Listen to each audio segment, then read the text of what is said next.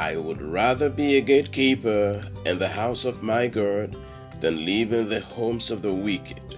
Psalm 84, verse 10b. You are welcome to my Father's House Inspiration Network with Trinity Chukudi.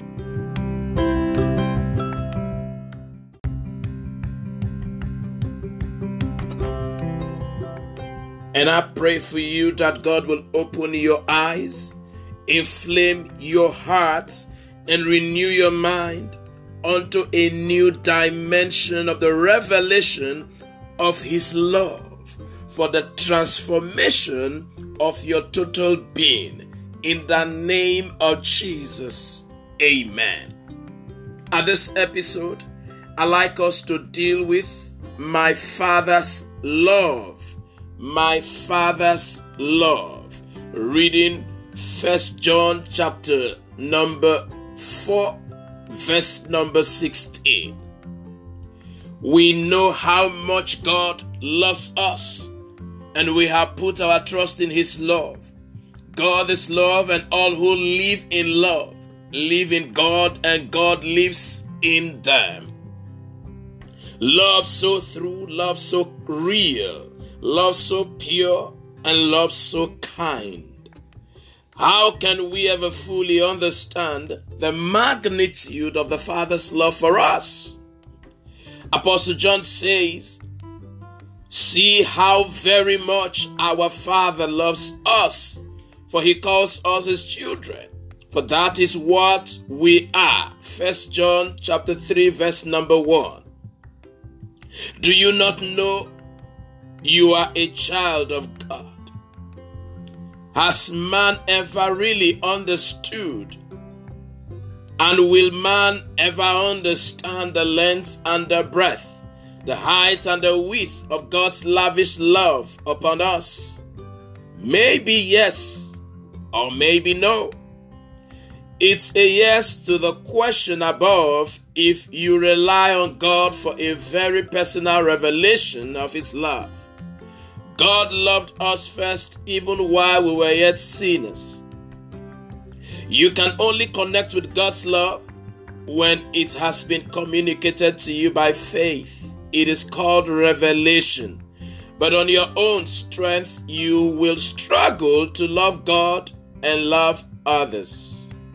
And Jesus says, To him whom much is given, much is expected. Love has the capacity to set a man's heart on fire.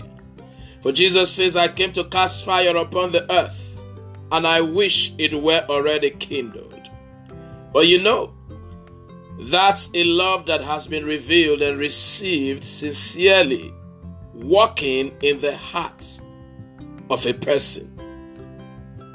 And I'm also thinking, rightly so, that you are only able to love according to the measure received from the Father above.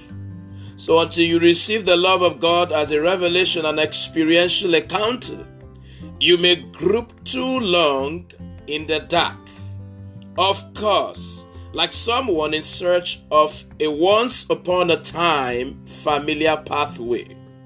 Once you have caught the revelation of God's love personally, it becomes easy. It comes easy for you to say, if we live, it is to honor the Lord.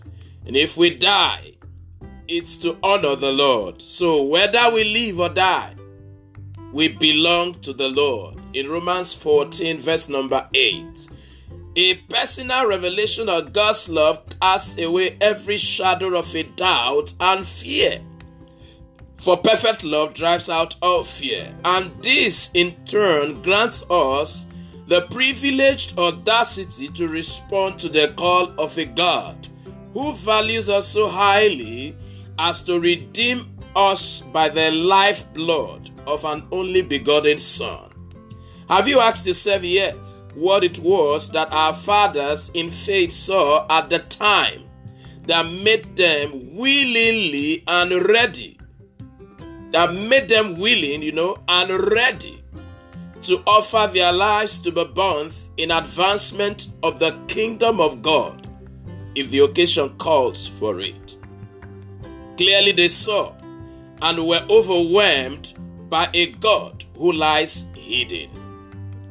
They were consumed in love for Him to the extent that their lives mattered only in union with Christ, alive or dead. So Paul the Apostle could say in Philippians 1, verse number 21 For to me to live is Christ, and to die is gain.